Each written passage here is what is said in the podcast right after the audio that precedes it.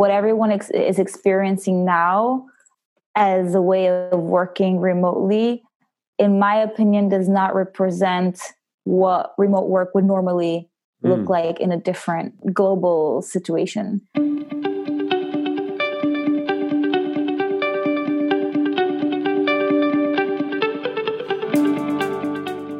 Hey, you're listening to the School of Innovation. I'm your host, Yaniv Corem, and my guest today is Laila von Alvensleben.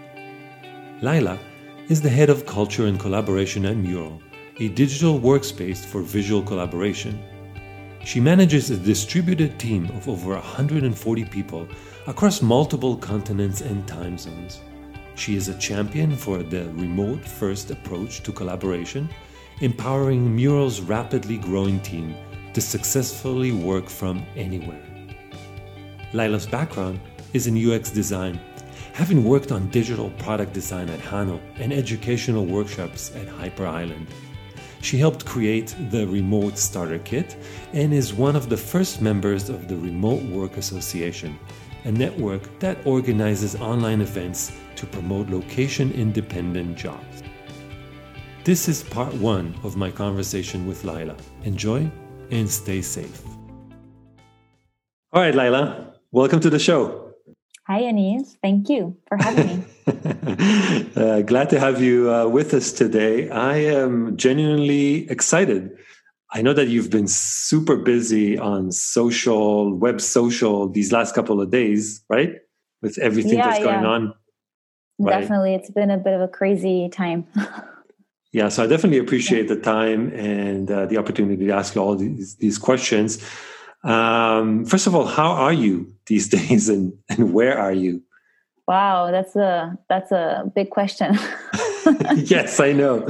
That's every time I ask that question to somebody these days. There's there's a bit of a silence at first, yeah. and then people are looking out into space, and then they look back at you if it's on a webcam, and then they they say, "I'm doing okay." that's that's exactly what I've done right now. Just uh, looked out the window and looked back at my screen yeah um, yeah i think i'm i think i'm okay i also try to remember that um, i'm i am in a privileged position to you know still be working right now and be healthy mm-hmm. um, mm-hmm. so i'm grateful for that and and it's it's hard of course but there's um, it could be worse because you don't realize it but uh, things can get really bad very quickly and um, we're not there. We're on this call, and um, you didn't say where you were. Where oh, sorry. Yes, um, I am. forgot where I was. I'm in. Um, I'm in my bedroom in Switzerland. So I am from Switzerland, in from the southern part, the Italian-speaking part. Um, for those who don't know, there is an Italian-speaking part, and we're a minority, so I'm right here. Okay. Okay, perfect. A minority Italian-speaking part uh, in the south of Switzerland. Exactly. No, because most people think, you know, we, we only speak German, or some people think German and French, but actually we have four languages. Uh, oh. Italian is one of them. And then we have Rätoromansch. Uh, it's a very uh, special language spoken only in Switzerland, as, as far as I know. Huh. Um, and you, and you speak that uh, language? Does everyone speak connected. that language? I don't speak it. No, it's no, no, no, no. It's like a, I don't even know if it's like a 0.4% of people or something like that, but it's a, it's a, it's a Latin language. It's uh, um, most related to Romanian. Um, and it's, it's a real language. It's not a dialect. It's a, it's a, it's an official, official language. And so, but the people who live in that region, they still have to go to school either on the Italian side or the, or the Swiss side of Switzerland, uh, the German side of Switzerland. Oh. Um, but their language, I can kind of understand it sometimes. It sounds, sometimes it reminds me a little bit of Catalan in mm-hmm. a way because there's some words that are very Latin. Hmm. Yeah.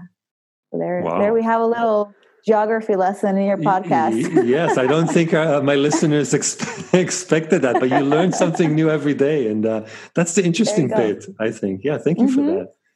Yeah. Um, sure. So it seems like everyone I speak to these days is obviously shocked by the you know the ramifications of COVID nineteen, but for us innovators, it's it's actually um, I don't know. I, I, I want to say I want to use the word frustrating, right? Because mm. because it seems like like I was talking to um, um, a potential client in the education space, right? And she told me that this last week of COVID nineteen here in Israel, they've actually went full digital, right? Within a week. Now it's something wow. she said that they've been trying to do for the last ten years, 10 years, and they managed to do it in a week. That's insane, I think. Mm-hmm. Yeah, and, I'm sorry for laughing, but it's it's it's there's a lot of people now who have been begging to do home office days and now and now they can, even though they've been told that it wasn't possible for for a long time. yeah. yeah. Exactly. So I think mm-hmm. that cuts across like that sort of behavior cuts across uh, a lot of disciplines and for us innovators who have been like trying to get people to change for the longest time or all of a sudden you know just standing there saying what the fuck like i mean you've had all this time we were here to help you and now covid-19 comes in and all of a sudden you're all boom doing it and i want to i want to tie that into what you do which is remote work. Because it seems like, and I was looking at your website, you've been doing that into that since 2014, right? Yes, that's when I first started working remotely. Okay. Um, so in yeah. in 2014, how many people, how many companies do you think, what average, what percentage of the population do you think was working remote? Um much much smaller percentage than today that's for sure yes yeah I, I think I remember seeing there was a an article or some kind of report from Virgin at the time that I was using because I wrote a, a thesis on on the topic, and they were predicting that by 2020, 50 percent of the workforce in the U.S. would be working remotely. So I think back then, you know, it was maybe it was even just like a not not even I don't even even say ten percent. I mean, working remotely in a way though. What I want to say is there's been companies working remotely even if they are in the same building and they're on different floors and they're sending mm. each other information or in that sense then then no then it's a it's a much bigger percentage or if we think of multinational companies who have been you know sharing emails and things like that it's just that we have started thinking of of distributed teams in in a almost like a a philosophy or, or, a foundational part of a company. So some companies mm. that have been mm. set up uh, are remote from the start, and then they build everything around that, their culture and their their processes. Whereas other companies were, you know, expanding in the world and working remotely, but they would never use that word. So it's it's also difficult to actually say what percentage. That's interesting. Um, so it's um, not but, it's yeah. It's not just about so when you think about remote, initially you think geography, right? People are in separate places mm-hmm. around the world, but you're saying, no, it's not. Your definition is it's more about the philosophy, the culture, kind of like the principles of how you work, how you organize your work. Yeah, and I think, you know, with technology, even with phones, if you had people somewhere else and you're calling them, asking them to collaborate on something, then you are essentially working remotely. And I don't want to be um, you know, I don't want to be nitpicking the word, but in, mm-hmm. if you look at it that way, then then yes. Um, and and so I think I find it interesting how then some companies say, oh no, you know, you can't work from home today, but in the meantime, they're like a huge company, you know, already spread out in different places or in a big building across different floors. Yeah. And uh, if you're picking up the phone or sending an email, then you're working remotely. Hmm. Interesting. I did not think about that. Um, hmm. Yeah. So now that we're all working remotely, uh, you know, uh, well, we, we, we, did, we weren't given any, you know, any opportunity, any different um, op- options. Mm-hmm. Um, what um, you know, what what's important to keep in mind? Like, how do you? Uh, uh you've been in this space for the longest time. Uh, I'm sure you or maybe you you have been expecting this sort of scenario. Um, what um, what are some of the you know kind of guidelines principles that you would give someone who just went through this transition? Now was not working remotely or their work wasn't organized remotely and now it's like full on remote. Right. Well I'll, i will start out by saying i mean i could have never imagined this specific scenario that we are in i was predicting that that as as a way of working it would become more more popular and it would it was already trending and it would continue to do so but i thought it would just gradually grow and, and become um, become uh, more common but now it's it's it's a forced thing.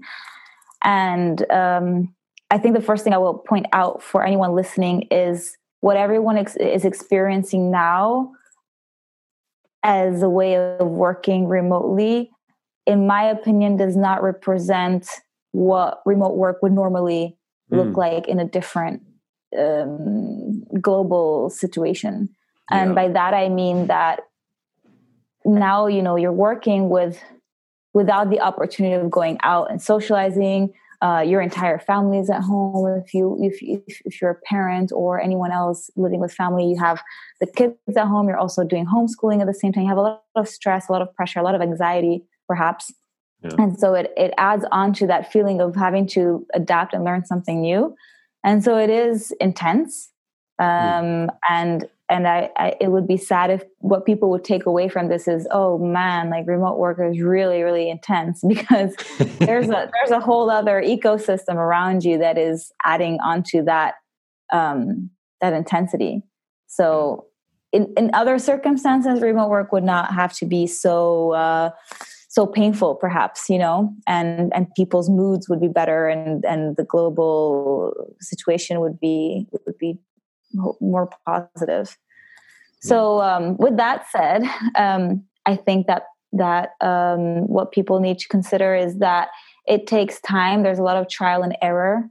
Uh, try not to be too hard on yourselves as as workers or even as employers uh, or get too frustrated. I mean we have to be kind to ourselves i think always and and mm-hmm. especially now even more so and uh, th- that's the first piece of advice is is really try to figure things out together talk openly and transparently about how things are going and and uh, and have this conversation you know not just say okay you know i'm going to assign one or two people in the company to uh, figure out what tools we're going to use and how we're going to do it i think it has to be a a, a team wide conversation in some way. Obviously, for bigger companies, you might want to break up that conversation, but there's nothing stopping a, a CEO or a team leader. I mean, this is this is their moment to step and and open up the conversation to everyone, and and maybe getting everyone on a on a Zoom call um, and doing like an like an ask me anything or like having a town hall meeting and saying, okay, what what are on people's minds? What do people think about this way of working? What have they heard from other people? Like let's share let's share our resources let's share our knowledge. Maybe we have mm-hmm. contacts in our networks of people who can help us or best practices or things like that. Let's gather all that information and see what we can do. Uh, and then we can assign people to you know focus on that. But let's also have once like a, a conversation as a company to see what we want to do. And I, um, yeah sorry go ahead. No no I, I, I don't want to stop you. I think that's that's fantastic advice. I um I think you're absolutely correct, you know, in saying this is like I, I, want people to take listeners to take away from this that this is not an on the regular situation. This is not like the the way that remote work uh, should be. It's an extreme situation, mm-hmm. and therefore it's not about copy pasting what you used to do before COVID nineteen and what you're doing now and and i feel like a lot of people are doing that. Do you get that same sort of feeling that they're trying to kind of copy paste uh, a little bit. I don't know how companies are doing it internally to be honest. I've just spoken to a few mm-hmm. uh, who who were they weren't sharing what they were doing too much but they were asking a lot of questions. But i i do sense that there's a lot of um what questions they were asking well, you know, we need help with consulting or training mm. on how to work remotely, how to collaborate, you know, what tools should we use and these kind of things and and what are some best practices, what are some tips and tricks that you can share with us? Um, so those are the kind of questions that I get asked. They're quite high level, to be honest. They're not too specific. Right. Um, few people have asked me about help with their culture. It's more about the collaboration side of, mm-hmm. of things. Um, and, and um, and that's interesting because I think culture plays such a huge part, and they shouldn't dismiss that or or have it as an afterthought.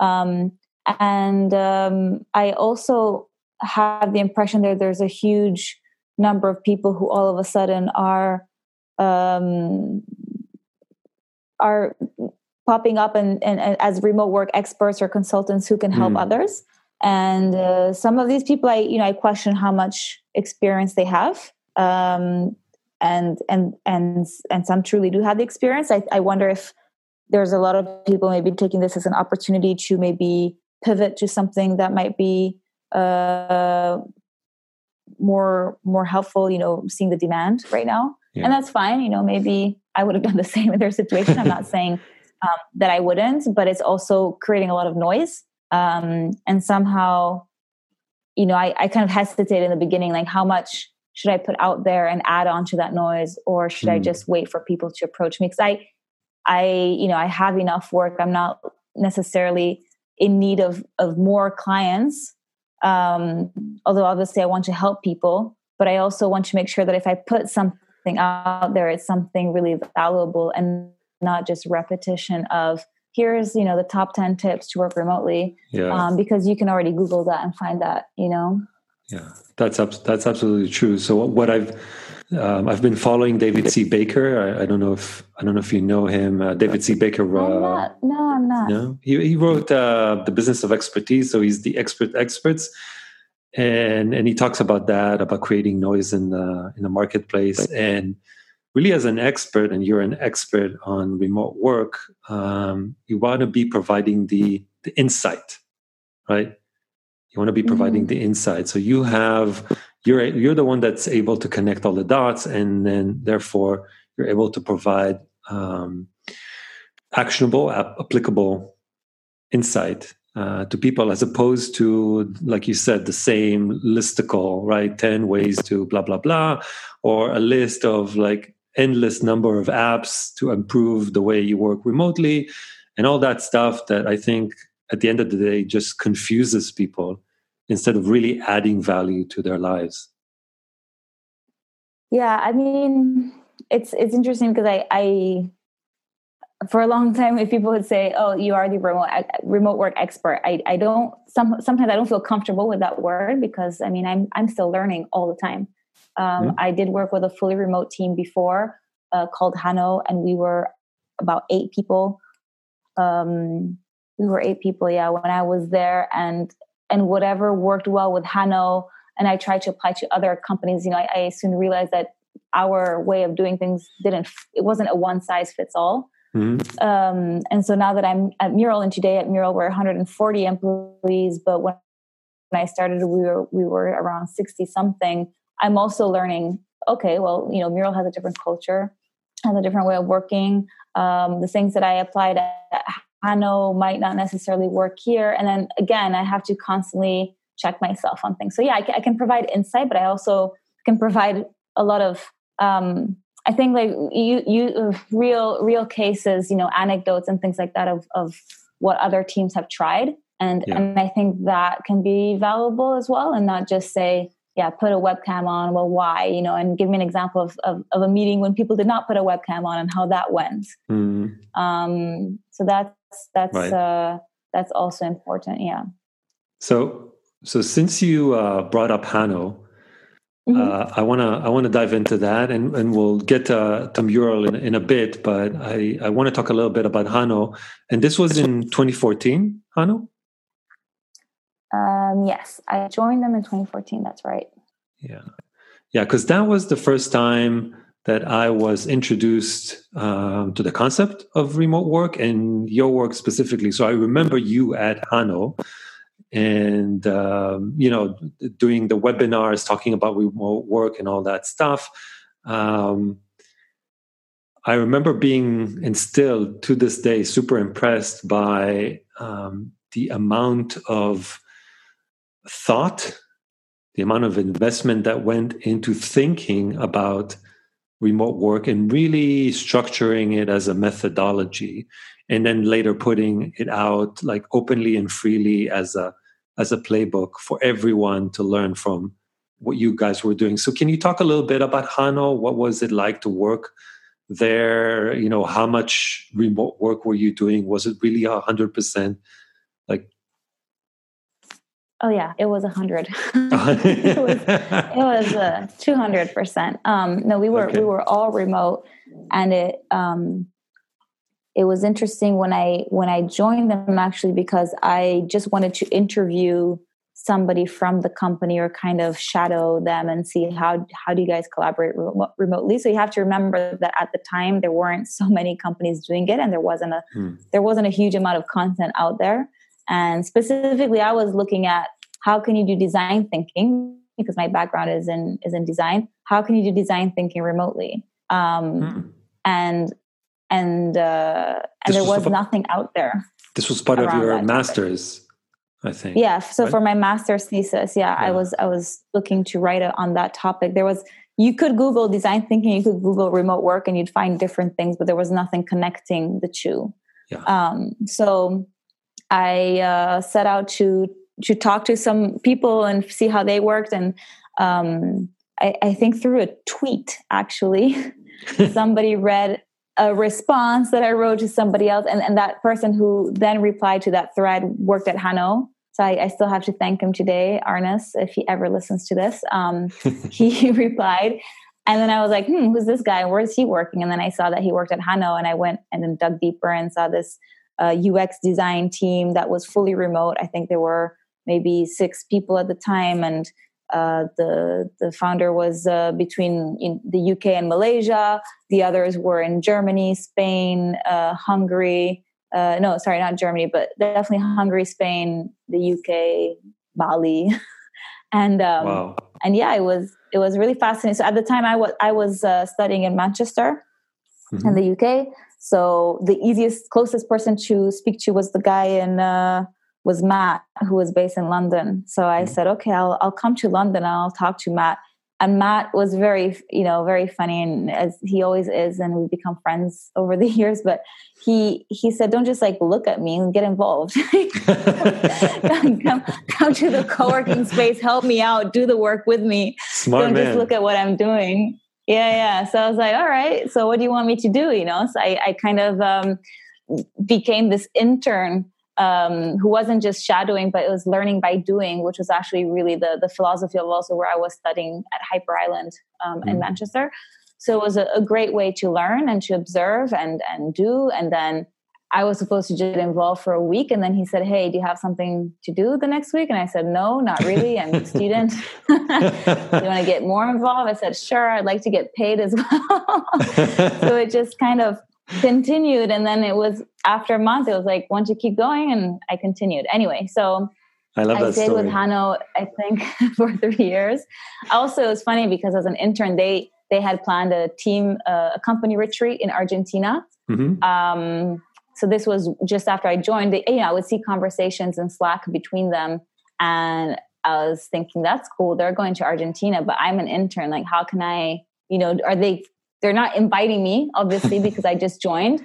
But I, what if I pay my own trip and I go there, and then I can meet them in person and interview them in person for my thesis? That would be great. So yeah. I asked, you know, I dared to ask, can wow. I just come? And, and they're like, yeah, there's room in the Airbnb. You can have, um, there's a bed. You don't have to pay for the Airbnb, but you can pay your own your own travel expenses. So I did that. Mm-hmm. Went to Argentina, met them in person, which was fabulous. You know, for any remote team, it's still there's I mean, there's something special that happens when you meet in person. You really get to know the people. Yeah. And what was really interesting was that at the same time, just before I went there, um, somebody in my alumni network sent an email to all the students saying, Hey, I work at Mural is anybody looking to test this out for doing design thinking remotely? And I was like, oh yeah, like that's what yeah. I'm trying to do as well. So I got in touch. And then when I went to Argentina, I told the girl, I'm like, hey, I'm, I'm i have to go now on a company retreat. She's like, oh, we're based in Argentina. so wow. I said, oh, really? Well, we're going to be in this neighborhood. And she said, well, that's where our office is. So that's I actually incredible. met the people at Mural when I was starting at Hanno as well. Okay. And it was a really small team in Buenos Aires. And I never ever suspected in my wildest dreams that I would end up working at Mural um, that is so later. funny. Wow, what a coincidence. Super coincidence. You know, it's really fun. And they gave us a demo in person. They're like, this is how you use Mural. This is how you do design thinking. Yeah. um, how you can do it remotely. So we played around with it. I wrote my thesis. I stayed with Hanno. And to answer your initial question, yeah, we did put a lot of thought and consideration into remote work that especially came from the founder who was a Mhm. big blogger and would read a lot. And, and, and we would all share books. John yeah. John lay he would share a lot of his books. Matt was reading a lot. And so we were sh- reading books like reinventing organizations um, and others um, about just different ways of working not just about remote work but just what are some progressive uh, ways that companies can can come together. So we had you know a flat team no hierarchy. We were fully remote. We eventually tried different things with our salaries.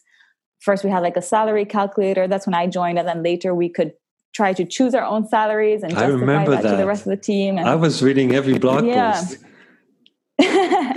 yeah, they were, those were days where we used to write a lot, and then I was writing about our design thinking experiments, how we were doing them remotely, um, and then I was trying to apply some kind of team building methodologies that I learned at Hyper Island around giving feedback and things. And I was thinking, okay, how can I do this team building remotely? So I was I was focusing more on the culture side of things and doing Mhm. little initiatives within Hanno to test things out. So yeah. we did that for a few years, and the playbook was essentially, um, you know, kind of the the whole manual of this is this is how we work at Hanno. So it was used both internally for us to know to have a Mhm. document which which which um, express how we how we worked and what we agreed on, but it was also super useful to share with clients because then they could see that we had our shit together. And it's like, okay, you you maybe don't trust us because you'll never meet us in person. Well, this is how we work. We're like super organized.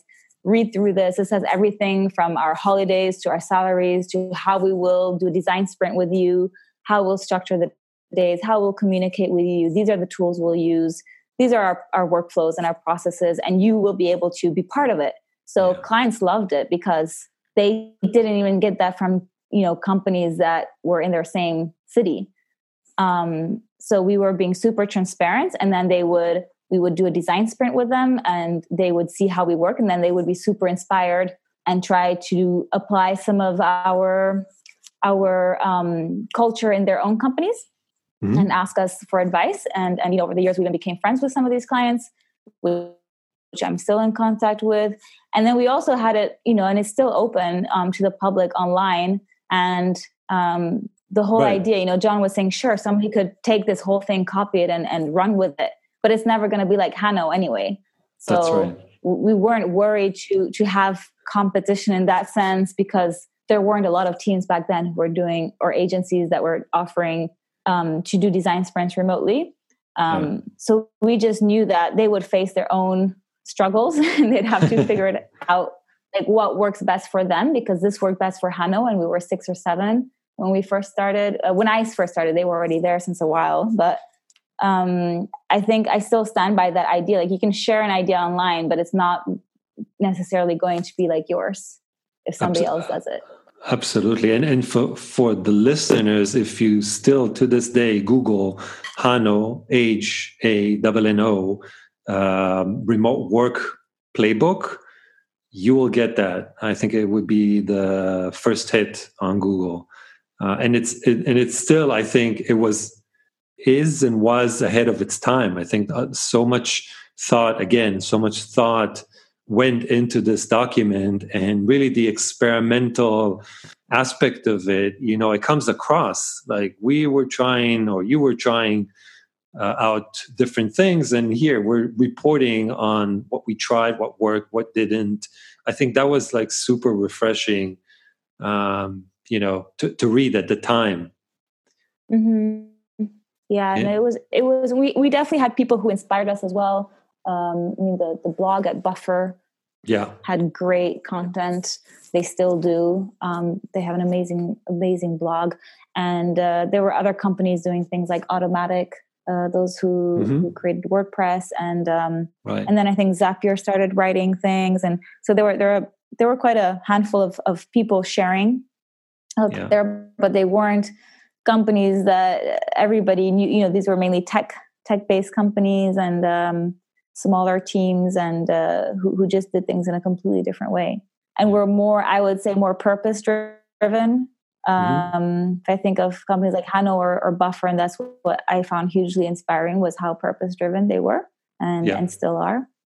Yeah, one hundred percent. I I agree, and also like for me, being a productivity freak, um, it was it was uh, you know just kind of seeing how um, you know you went through like design thinking through iteration over over iteration over iteration, perfecting right your craft um, almost to the point of obsession, right?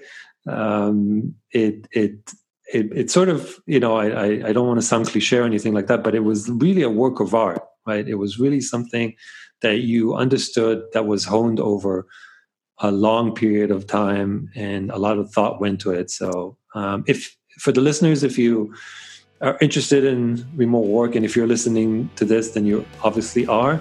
Um, I would say Google Hanno and um, and, and check that playbook out.